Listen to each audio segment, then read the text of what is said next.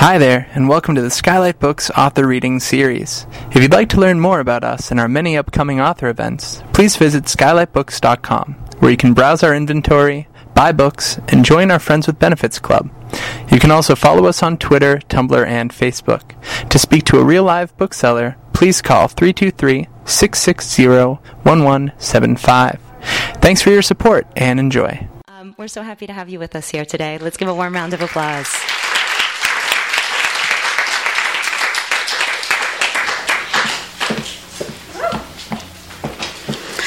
Hello, my name is Angelina Saenz, and I have completed my first year as an MFA candidate with the graduate writing program at Otis College of Art and Design. It is my absolute pleasure to introduce our graduating writers this evening. For the last year, I have had the privilege to experience all of these writers wrestle the stories and poems out of their hearts and onto the page. While juggling long workdays, attending classes, doing the homework, commuting, and managing their daily lives, each of them has also kept a daily appointment with their writing. In Spanish, there is a saying, entre lo dicho y lo hecho hay mucho trecho. This could be applied to writing by saying there is a long distance between saying you are a writer and actually writing. The graduates sitting before us today are writers. They do the arduous work of bringing out the stories and poems from their hearts onto the page. You cannot describe the work they do as simply writing down what is in their head. They are translators. Walter Benjamin describes translation as the task of releasing in his own language that pure language that is under the spell of another, to liberate the language imprisoned in a work in his recreation of that work. Each of the readers tonight have the courage to keep coming back to their work and releasing it from the spell of their hearts to liberate it for us, the audience. With that, I would like to introduce our first writer, Crystal May Statler. Received a Bachelor of Arts in Psychology from the University of California, Merced, and will earn a Master of Arts degree in graduate writing from Otis College of Art and Design, where she worked on her thesis entitled A Life Around. Her work utilizes collage to explore tensions of responsibility in sexual trauma, family dysfunction, and religion. While at Otis, she was a member of the Otis Books Seismicity Editions publishing team, where she completed typesetting and book design of Alan's Lonely Beginnings and Amelia Rosselli's Hospital series, translated by Diana Tho. Continuing her passion for life as a writer, athlete, and humanitarian, she plans to establish her small press, May Be Books, with its first edition to be published by the end of 2017 that celebrates experimental works in chapbook form. Crystal May Statler.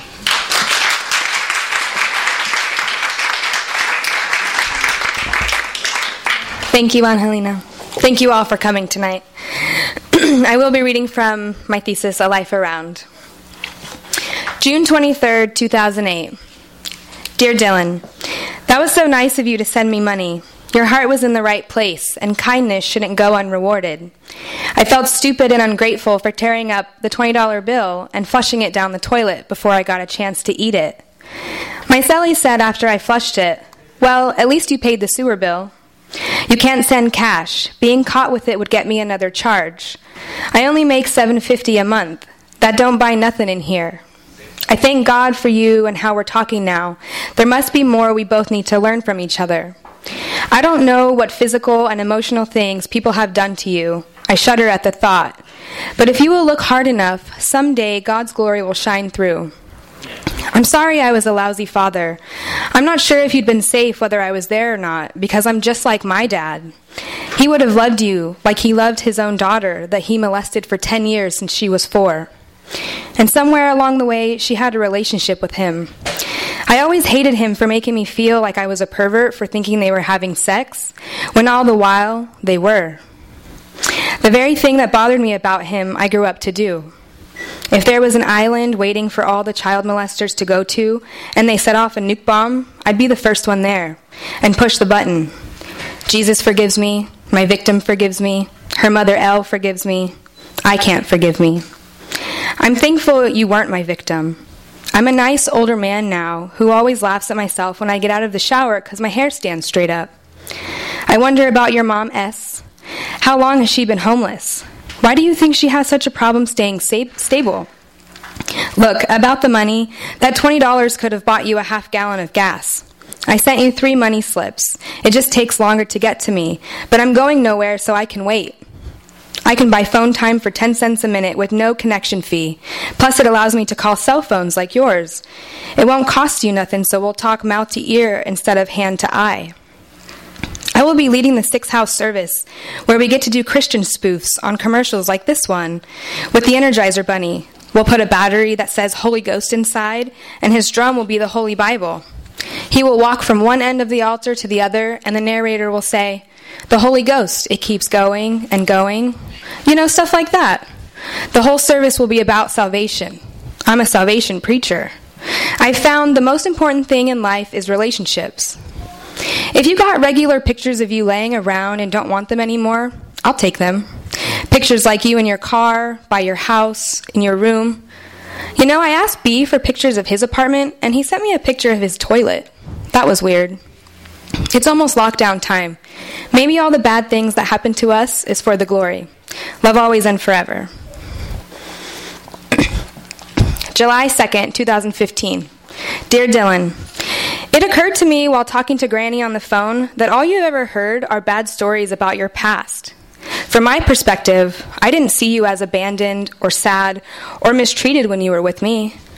I have fond memories of you, me, and B in Sacramento during the second abduction. Not to say that life was picture perfect, but there was love. Here's a story for you. In Sacramento, while you were with me, B, and TR, one time we rented this apartment that had no air conditioning, and boy, was it hot. While TR, you, and B slept, I stayed up all night on meth. But to be fair, I was always on meth. I was fanning you guys with a big piece of cardboard. I moved your beds closer together so I could get both of you at the same time. Then briefly I'd go in our room and fan TR while she slept, then back to your room. Most of my time was in your room.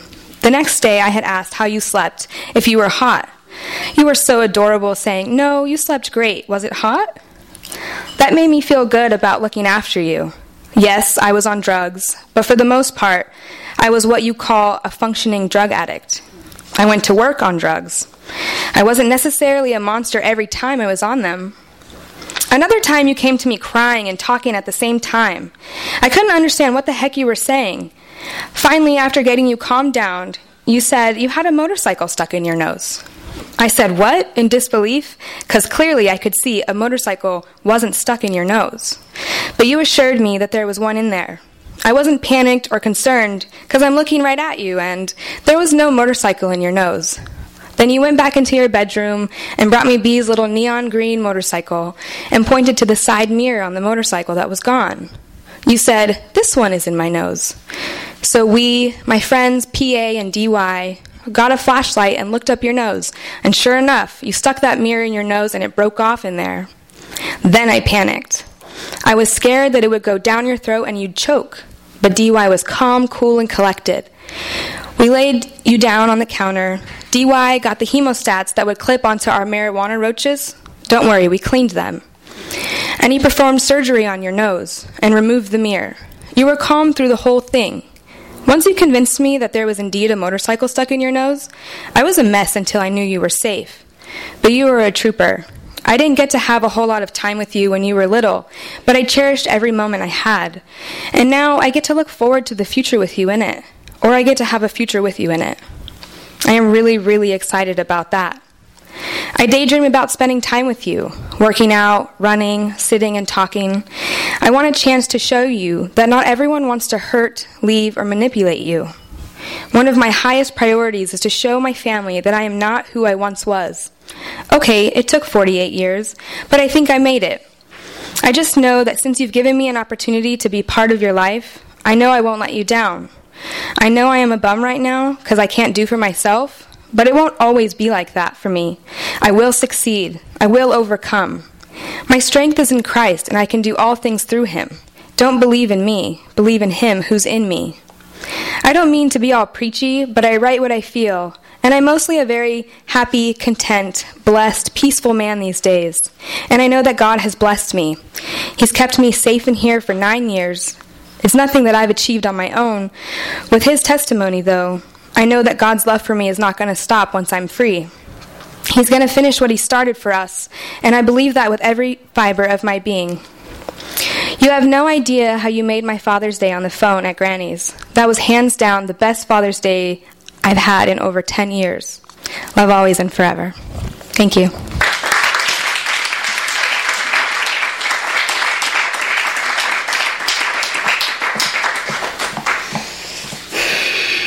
Thank you, Crystal. Uh, our next reader is Justin Wilson. He is a Southern California native and Naval Special Warfare veteran. He served 12 years, completing multiple combat deployments in support of the global war on terror. After leaving the Navy in 2010, Justin decided to pursue his passion for tattooing and the arts. He received his BFA from Otis College of Art and Design in 2015 and is currently completing his MFA uh, at Otis College of Art and Design. Justin.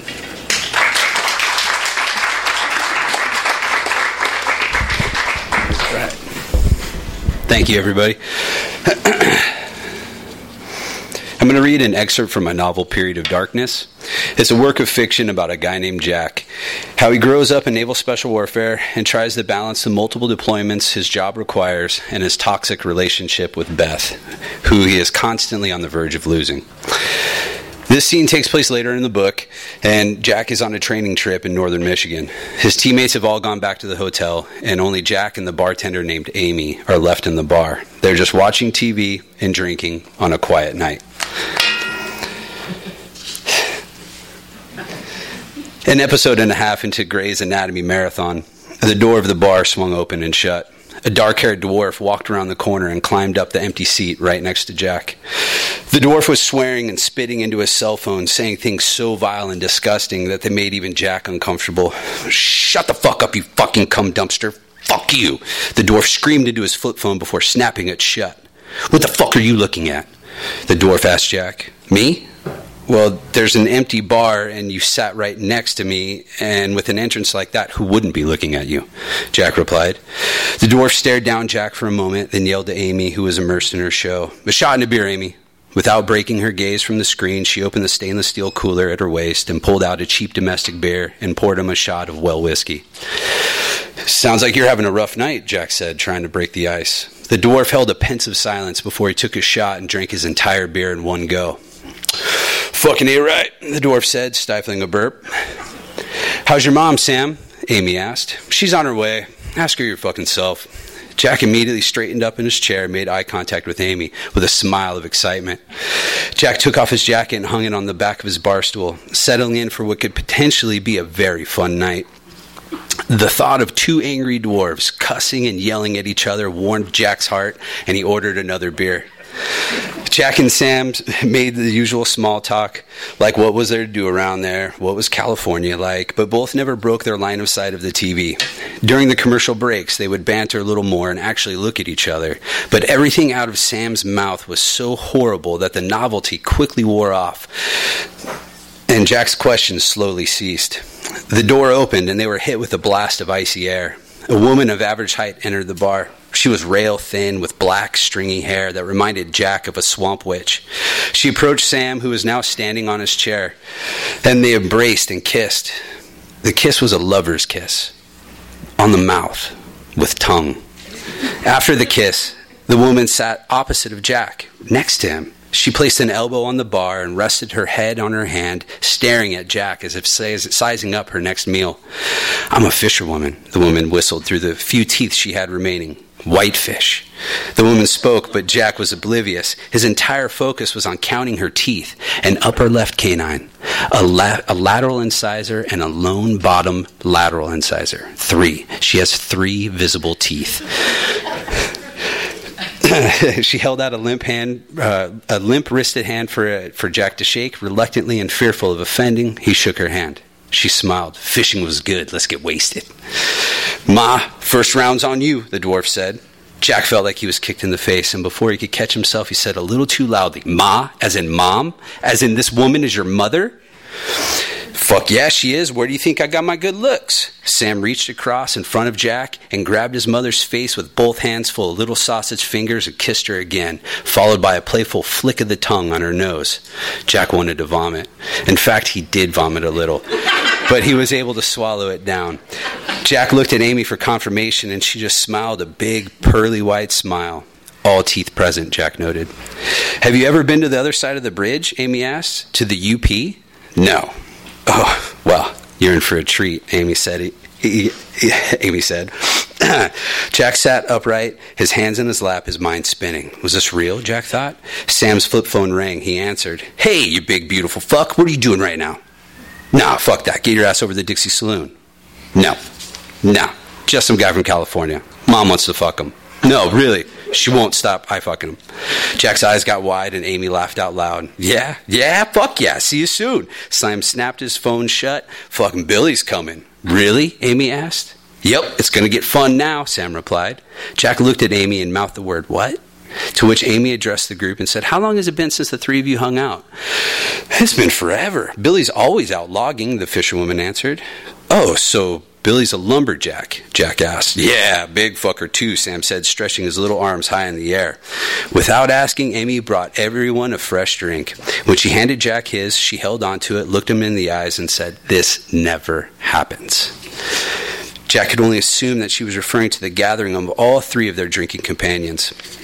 A few commercial breaks later, the, dung, the, door swung open and the wind hit the drinkers but went unnoticed, the alcohol acting as antifreeze. Jack noticed that he was beginning to enjoy the company of the angry dwarf and his mom, and around the corner of the bar walked Billy. He was, as Sam had put it, a big fucker. Jack guessed his height about six five, with shoulders like he had football pads underneath his polo shirt. But it wasn't the breadth of his chest that amazed and captured Jack's gaze. It was the perfect double D breasts residing under his shirt. They were perfect in every way, even proportionately. Jack's, ours, Jack's eyes darted from Billy's five o'clock shadow to his Adam's apple to his breasts and back up, trying to compute what he was seeing. He was speechless. Billy said hello to Sam and the fisherwoman in a soft spoken voice. He completely ignored Jack. Billy took his seat to the left of the fisherwoman, leaning on the bar with arms folded. Billy was a titan. With the same sp- soft spoken voice, he called to Amy. Hey, Amy, I'd like my usual, please. Amy did not hear. She was fixated on the TV, a bit drunk herself. Billy spoke again a little louder. Hey, Amy, Still no notice. So, with the bass and gravel of a grizzly bear, the Hulk spoke in his full normal voice. Hey, Amy, drink! Oh, oh, hi, Billy, she finally replied. Sorry about that. You know how much I love this show. It's fine. I just like the usual, please. Billy said, using his soft initial voice. Amy hustled behind the bar in a way that she had not moved in all night. Jack took notice. Was this out of fear or respect? The bartender finished her task and handed Billy uh, a large fishbowl filled with neon blue liquid and fruit hanging off every side. Thank you, Billy said politely. What drink is that? Uh, looks pretty tasty, actually, Jack said, pointing to the neon concoction. Shark Bowl, Amy said. Billy did not look at Jack, and after a moment, Jack took it upon himself to make an introduction, seeing as no one else was going to. Hi, Billy. I'm Jack. It's really nice to meet you, Jack said with a hand extend, extended, waiting for a handshake. The Titan finally looked Jack and locked eyes. He was on the defensive. Jack had only assumed the hell that this group of pariahs must go through on a daily basis, so he did not look away or stare at Billy's remarkable breasts. After a short moment, Billy shook Jack's hand, completely engulfing it with a calloused paw. It would take two of Jack's fingers to equal the width of one of Billy's. Hello, Billy said, and then went back to drinking from two straws in the shark bowl. Now you know how I feel, Sam said to Jack. Jack nodded in agreement. The group sat in cold silence for a moment, but was interrupted by loud flatulence from Sam's ass. They all laughed. Jack laughed and left his perch and took a, a, few steps away from the bar toward the faded green felt of the pool table to hopefully avoid the odor that would follow such an eruption. With Jack's seat empty, Sam slid across and began making out with the fisherwoman, his mother. A chill ran up Jack's spine, and the sudden need to piss and vomit simultaneously hit him. Amy, where's the restroom? Jack asked. Through that door, all the way to the back, last door on the left. Thanks. He followed the instructions and made his way down the log cabin themed hallway to the restroom. Taking position in front of the urinal, Jack pissed. This was the first piss of the night, and after all the booze, he estimated that this particular piss would be valued at $50. Staring at the wall, he thought about his present drinking company and how no one, absolutely no one, would believe him. How could he prove it? He remembered his phone. He pulled out his pocket and saw 22 missed calls from Beth and ignored them.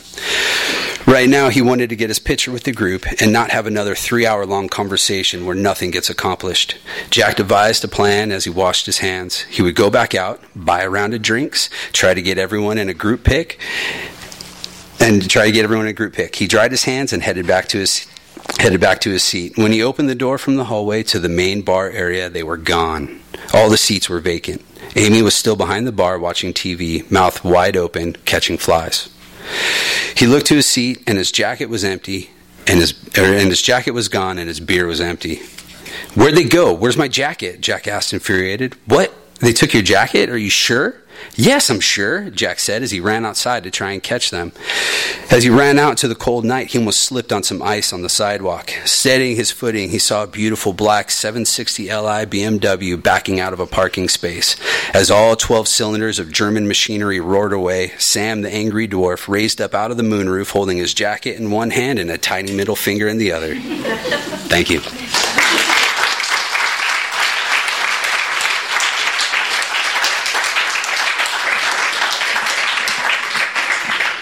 Thank you, Justin. Great.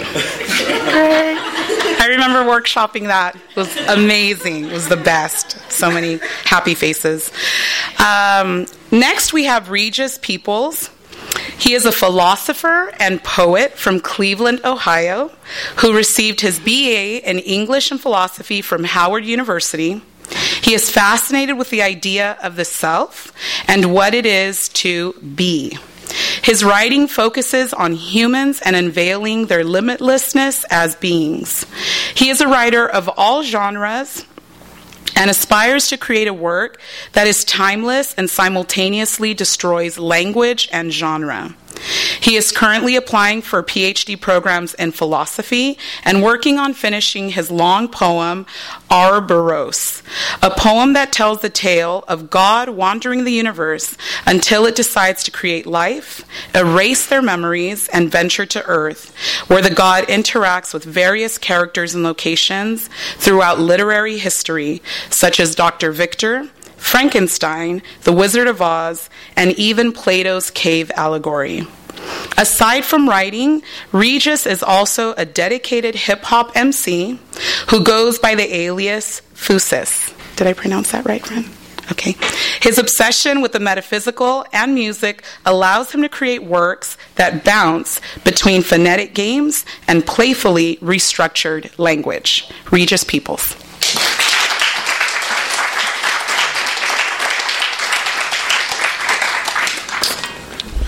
What's going on? Uh, so I'm going to be reading from Ouroboros, which is my, uh, well, you just heard. So I'll start with an Ars Poetica, which is works as the forward kind of to transition into the work, and then i am just going to read from the beginning. So, Nula. Bird and Coleman, the depth of brass twitching at 3 a.m., breaking the score. Poems in attempt or 10 minute swing, saturated with clams and questions, knowing versus knowledge, internal versus external, similar to when they claimed Mary and Miles lost their way. The world is made of perennial riffs of rhetoric, bleeding flats and sharps, unattuned by choice, unattained by choice, the silence of infinity, penetrating deflowered spit valves, 98% on account lyrical ACOGs aimed at tradition, legato and half measures, squeezing time signatures into life force, Ouroboros and attempt. Section 1. Lids leaching vastness, lights embraced, muck pupils, gelatinous crust, unawakened cornea, gravitational hammock, floating in stasis, reaching for eternity, grabbing consciousness, sharp pains, breaths, no understanding of understanding.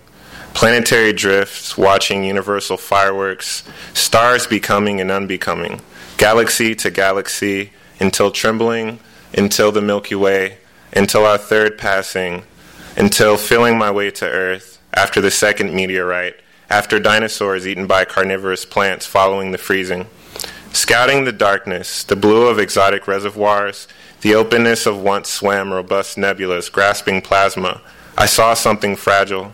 Another from stardust. I tried to stop its bleeding. We formed fire in this mammalian soup. Cauterizing the limb, I hold her hand. Section 2. Victor's sorrows. When I looked around, I saw and heard of none like me. Was I a monster, a blot upon the earth from which all men fled and whom all disowned? Mary Shelley's Frankenstein. A small city outside Geneva, visited centuries ago when humans were humble. In the atrium of bones, a tattered research journal.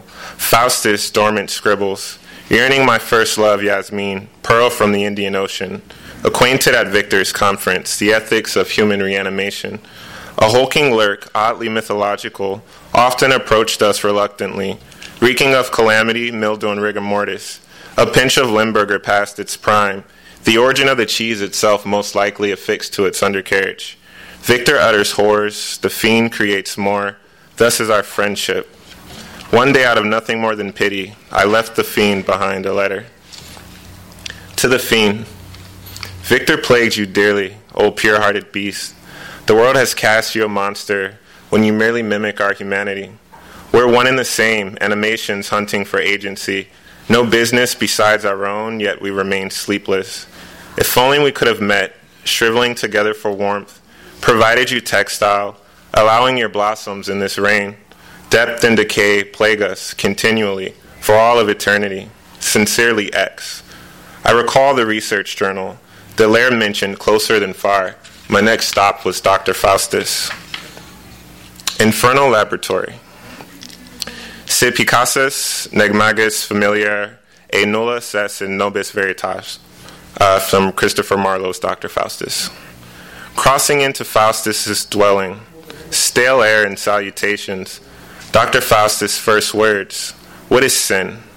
I tell him of a great book acknowledging one sin alone theft. To kill is to steal a life, and to lie is to steal the truth. Faustus digests my lore in disgust, bridging my rhetoric to Satan. Standing seven feet from the crust, chin postured by pride, he carries a surgical knife, indiscriminately excavating, turning obsessions into black chrysanthemums. A self regenerating entity, my main head mandates regrowth and vessel functionality. Resting in the guest quarters that night, my main head mandates.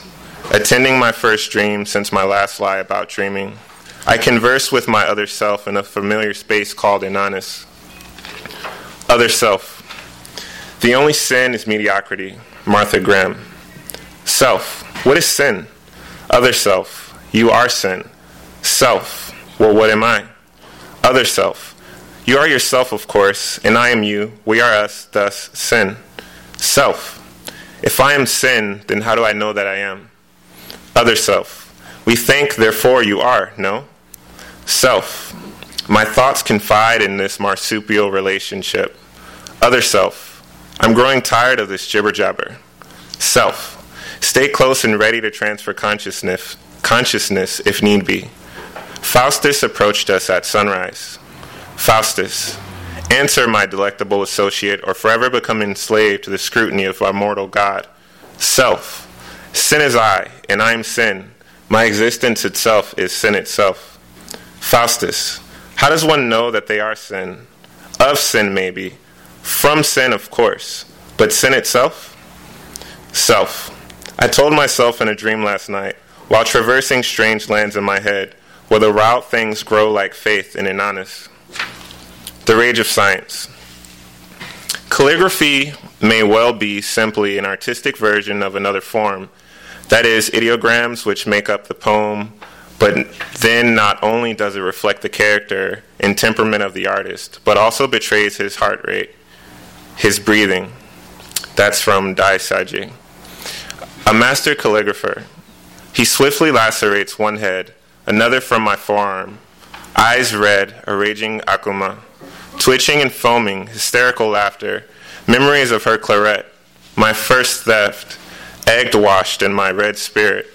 That day, Lucy died in vain. I acquired her breakfast and then crushed her skull. Thank you.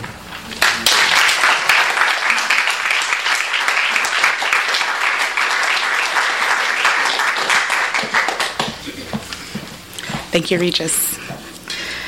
Aside from her fascination with the human body, Esther S. Lee is an MFA candidate in Otis's college graduate writing program. She is currently working on a collection of short stories centered on the practice of divination and how it affects the human psyche, though she occasionally flirts with the idea of writing poetry.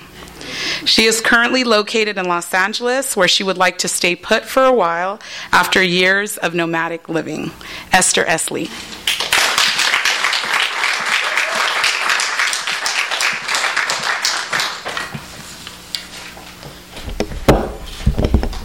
I'm not as tall as Regis is, so. Thank you, Angelina, for that great introduction. The excerpt I'm about to read from is from a short story, aptly titled What is Love? And it begins with a protagonist who has finally given in to social pressure, i.e., friends and family, and has chosen to sign up for a service called love casting, despite the protagonist hmm, debatably happy single status. So. It's astonishing how far love casting has come in only five years. And Alok shouldn't feel so floored, but he is. The dominant agent is fluttering around him, peeling the wax paper off several nodes and attaching them to his temples and one right over his heart. A heart monitor, clipped to his left index finger, interrupts the pattern Alok is tapping out on his knee with his own soft electronic cadence. Both machines are going to be used to catalog physiological responses to Alok's verbal answers, and the camera tripod setup will capture his microexpressions. Because even though we ask for the truth, learned behaviors deter us from following through with it, the agent explains. She slides over on her rolling stool to the double monitor setup and types for a while into the computer. She's moved on, nattering about some romantic fluff, but Alok is only lif- listening with half an ear, too nervous to pay her any mind. He's read all the theories about domina and love casting and how the company has started to change the concept of romance and relationships despite the program's infancy.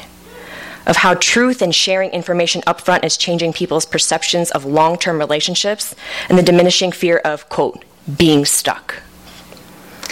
Though the medical journals on how Domina might revolutionize the medical field, exterminating autosomal recessives or at least reducing the chances of genetic disorders cropping up, sounds like something out of a sci fi novel, Alok thinks some scientists imagine that it will look, what it will look like in 10, 20, 50 years. Perhaps pairing people together based on their medical history will become a norm, he imagines. Of course, that means there are just as many naysayers as there are well wishers. A good chunk of the US thinks that what Domina is doing is terribly invasive and hardly romantic at all. A lot of people argue on the side of love at first sight and the sanctity of it, but casters, or the lo- pro love casting faction, retort right back asking why it couldn't happen between castmates. After all, it's a simply high octane analytical supercomputer version of matchmaking. Or so Alok tells himself. And unlike the old fashioned methods, there were no negative outcomes he could think of. So there was nothing to worry about at all, right? I mean, it's interesting because it seems like most people don't care about what happens in information day to day, but throw in their romantic lives in the mix and suddenly, poof, everyone's Edward Snowden. Can you lean forward a little bit? The nodes on your left temple need to be readjusted. With a start, Alok shifts on the stool, inching closer to the agent as she pulls the sticky electrode from his temple before reapplying it to what feels like the exact same position as it was in before. He blinks as the machines whir and beep in time with one another, one scratching jagged lines onto graph paper. The agent ahas, twirling a knob, white noise of the machines elegizing his love life and dings. The noise fills the room. It's cavernous, disproportionately large, considering the only occupants are the dominant agent and Alok, and the smattering of equipment. Two monitors on rolling carts and an unidentified machine perched precariously between them, the studio lights, the camera tripod, and the stool he sat on, along with hers. The walls, painted a flat white, look even brighter beneath the glare of the lights. Alok had expected to be ushered into a small cubicle like room, as he had been when he started forecasting, but it seems love casting is a different beast altogether. The office is in Midtown, the storefront on the ground floor with large windows and a fancy window front display. But past the TV monitors and touchscreens and the hard, boxy couch chairs in the lobbies are a series of rooms, one of which he was ushered into. His room is white, blank, Though there's nothing to see, Alok continues looking around the room at the machines, at the walls, at the floor, also painted white. Anything so he doesn't have to be the one to break the silence. Thankfully, the agent does first. All right, Mr. Law, let's dispense with the formality, shall we? Call me Candace. Is it okay if I call you Alok? From her lips to his ears, Candace has all but Americanized his name, the lovely round tones flattened, all nasal. It's Alok, he corrects her, the sound closer to ah in August and loat and float, than her a loke or a lock. A loke, Candace says with a smile. It's close enough. After I turn on the cameras, I'm going to ask you a series of questions. They'll be the baseline questions from which I'll mark any physical ties, uh, ticks, indicators that normally she wouldn't be present in her everyday behavior. No questionnaire? Candace cocked her head. Questionnaire? The only information he has to go off of are Ben and Adam's, his high school friends, experiences, but that was also five years ago. They never mentioned anything about a camera or nodes or heartbeats, but then again, Alok hadn't been interested in love casting then. Even if they had mentioned it, he wouldn't remember it, so dismissive of the idea was he. Do you think you're going to find your future partner by filling out a bunch of forms? Candace asks. Much of her questions are rhetorical, Alok learning. Besides, that's so old school. She cuts the cavalier, cavalier, undertone with another flap of her hand. Do you remember that online dating craze? One of the biggest reasons why it phased out was because it was too surface level. Too many variables. A woman on birth control and a woman who's not, preferences don't match up. Hormones are out of balance. And the questions, she groans. Talk about the questions. Who actually filled out all of it? And even if you did, how can you guarantee what someone said was the truth? Alok shrug nods, unsure if Candace wants a response. This is much better. Trust me, she proclaims, adding an afterthought, Yup. She pops the P. Now say your name for the camera, please, in five, four, three, two, one. Alok Lal. His voice carries around the whiteness of the room. Great, Candace croons. Now your age of your age and date of birth in the year, day, month format, please.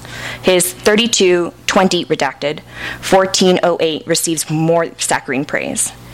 Have you already sent in the DNA portion, or will you need to do that today? Alok shakes his head. His spit, filled to the marked line on a plastic test tube, was mailed out already as of two days ago.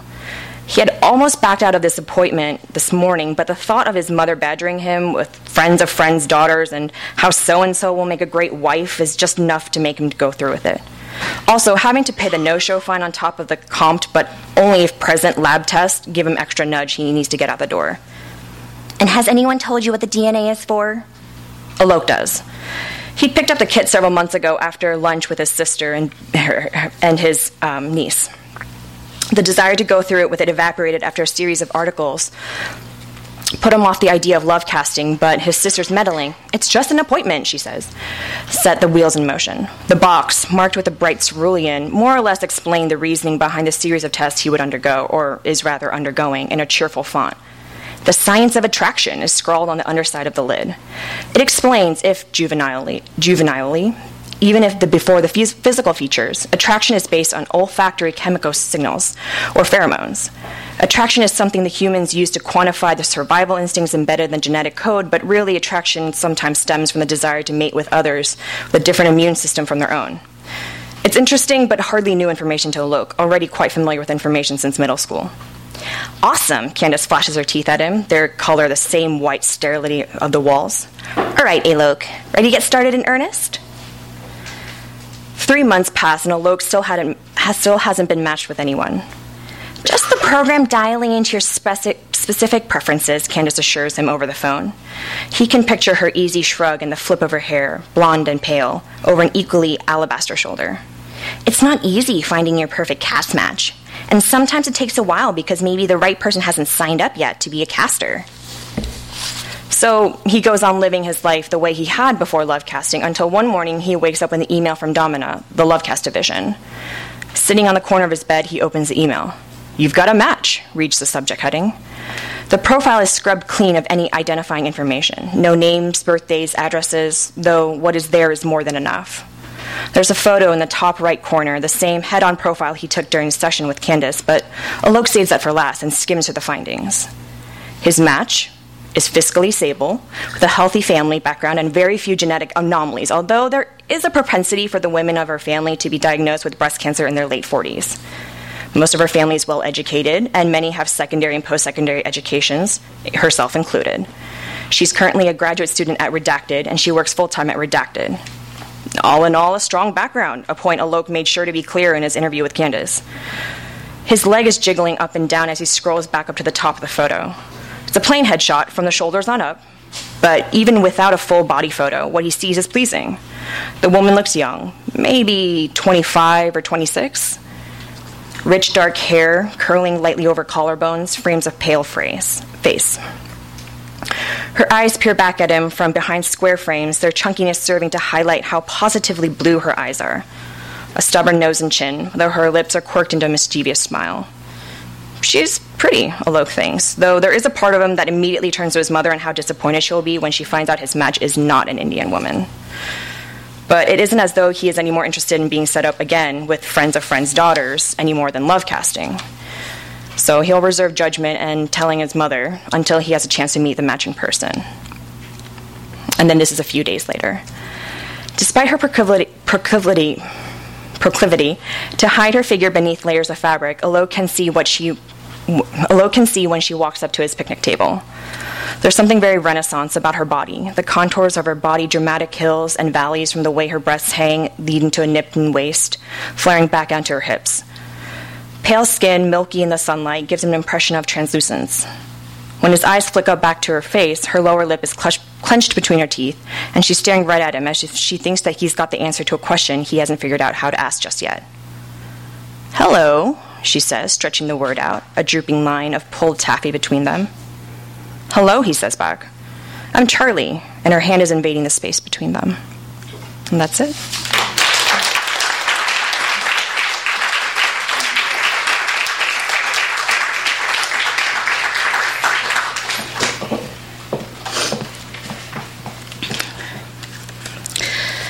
Our next writer is George Fekaris, who grew up in the San Fernando Valley and has an MA in English from Cal State Northridge.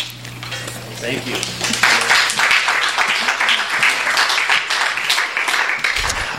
Thank you. Um, all right. Uh, thank you all for coming. And uh, God, I'm so freaking nervous. Pardon me. Like, I, seriously. Um, okay, so for a little while, I've been working on a mock epic poem, and I've been having a lot of fun with it. Uh, the title is Drones and God, and that's what I'll be reading from. Uh, the excerpt, which is very brief, uh, begins as Cal, uh, one of the protagonists, is listening to the last voice message in a series. And this last voice message is very threatening. Uh, a villain named Jam threatens Cal and Cal's lover, Snow Leopard, and then Cal goes to meet the threat, and on his way, uh, a sense of the city, which is a version of LA uh, that he lives in, is drawn out. So here we go. The final voicemail was from Cal's ex compadre, Jam. I just got brain surgery, Jam said, to enhance my assassin prowess, and I'm insane with the urge to murder someone I once cared for. So if you don't show up at bodybuilders right now, I'm telling my brother where your loving lover lives. Then Cal robbed an actor gently for money to make a call and made it.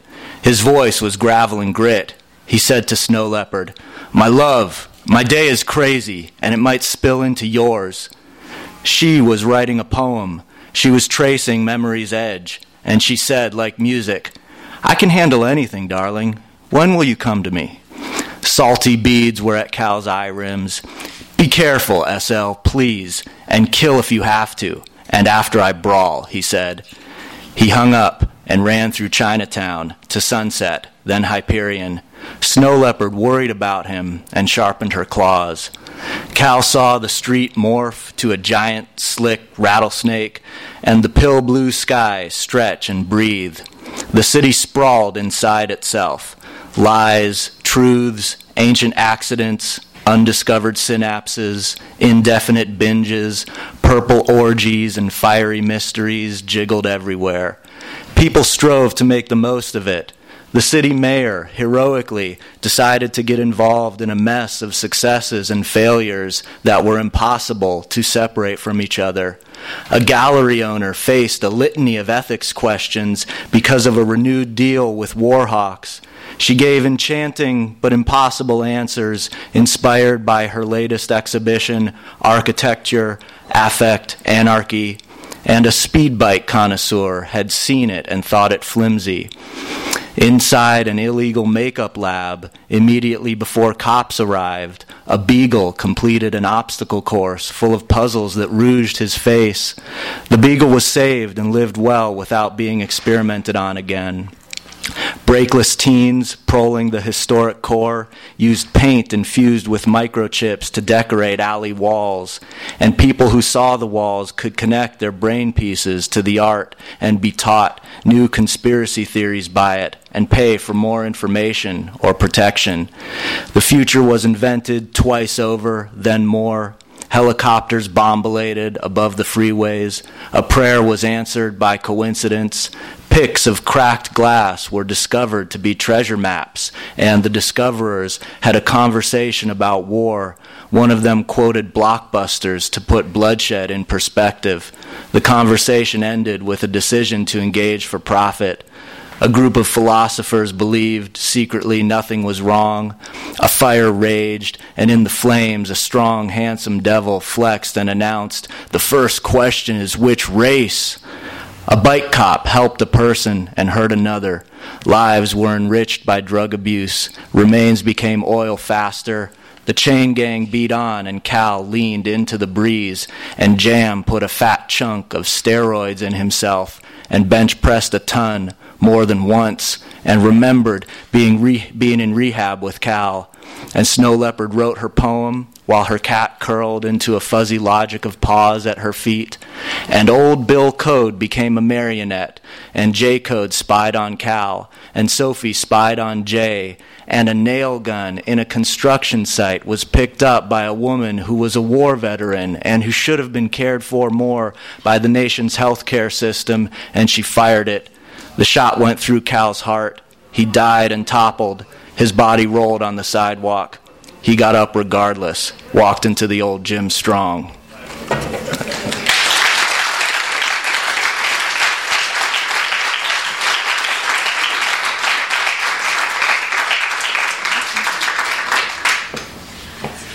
Thank you, George. Our final reader is Kevin Thomas. He was born in Portland, Oregon, and moved to Los Angeles 10 years ago in order to make tons of money as a screenwriter. After being wildly unsuccessful in Hollywood, Kevin decided to channel his depression into prose. He has had short stories published in a few obscure magazines no one's heard of. He recently completed his first novel, Park Rose, which one reader called soul crushingly depressing, and was awarded the Board of Governors First Book Fellowship at Otis College of Art and Design. He is the recipient of the Academic Excellence Award in Graduate Writing for 2017, the highest honor given to graduating students. Please welcome, sorry, Kevin Thomas.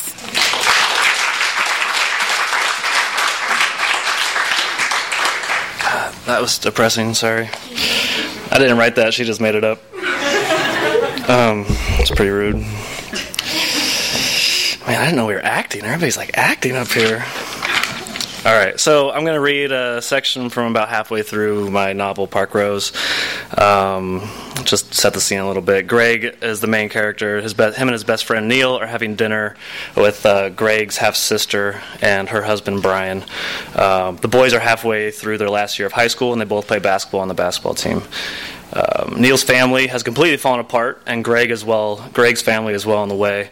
Um, also, Brian is a teacher at the high school, and both Greg and Neil are probably or definitely on drugs in this scene.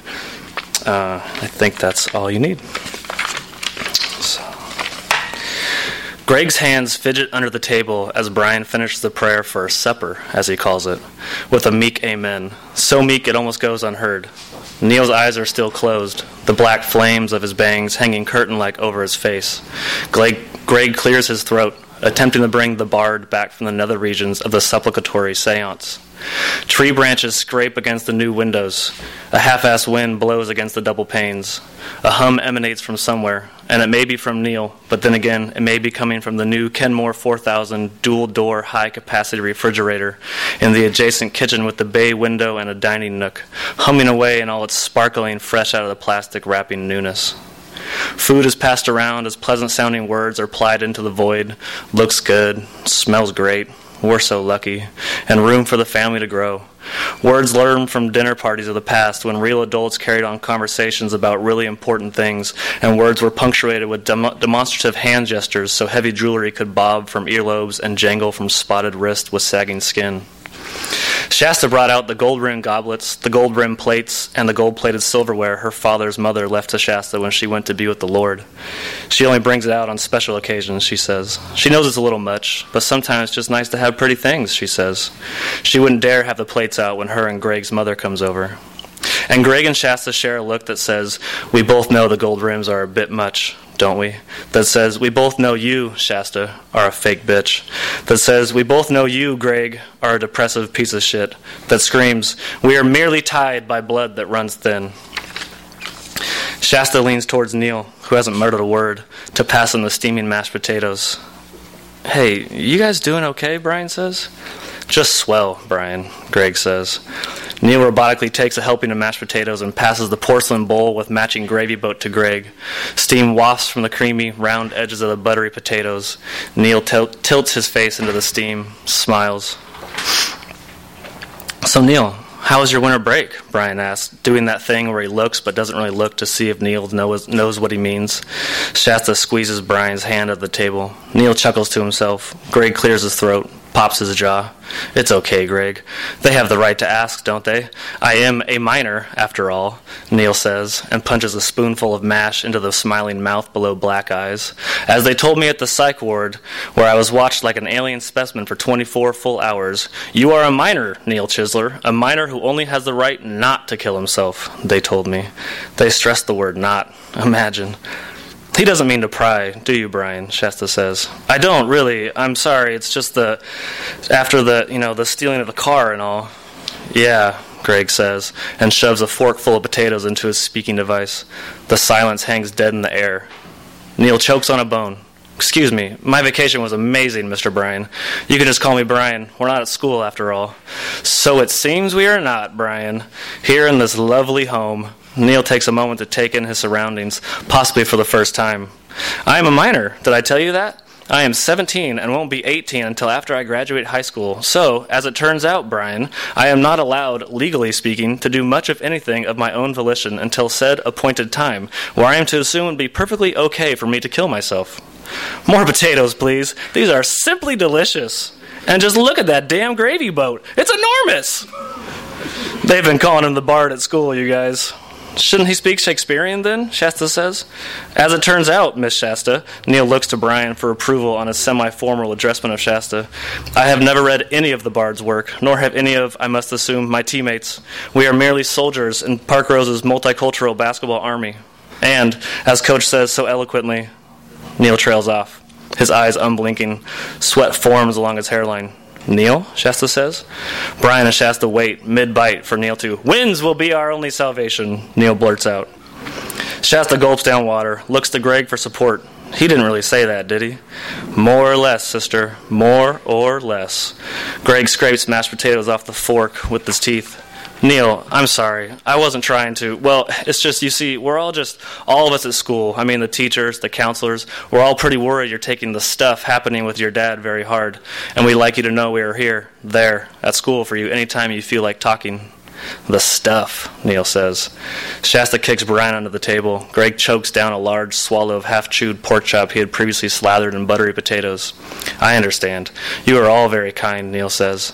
I am thankful for everyone's concern. Your family, all permutations of it, have been very instrumental in assisting our family into and through this precarious time we, the Chislers, find ourselves. Imagine.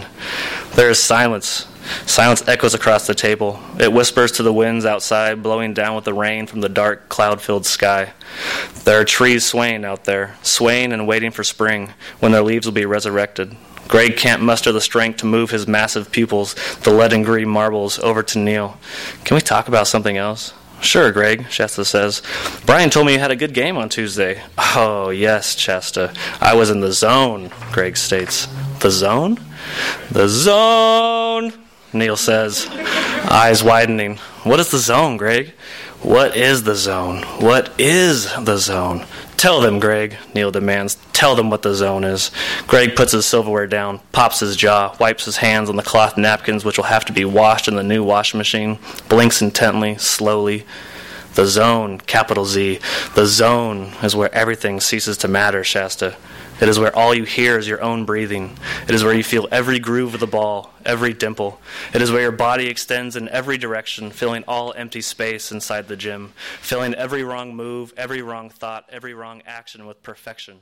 It is where I want to live. You've been listening to the Skylight Books author reading series. Don't forget that you can listen to this and all of our other great podcasts at skylightbooks.com. Thanks again for stopping by, and we hope to see you soon.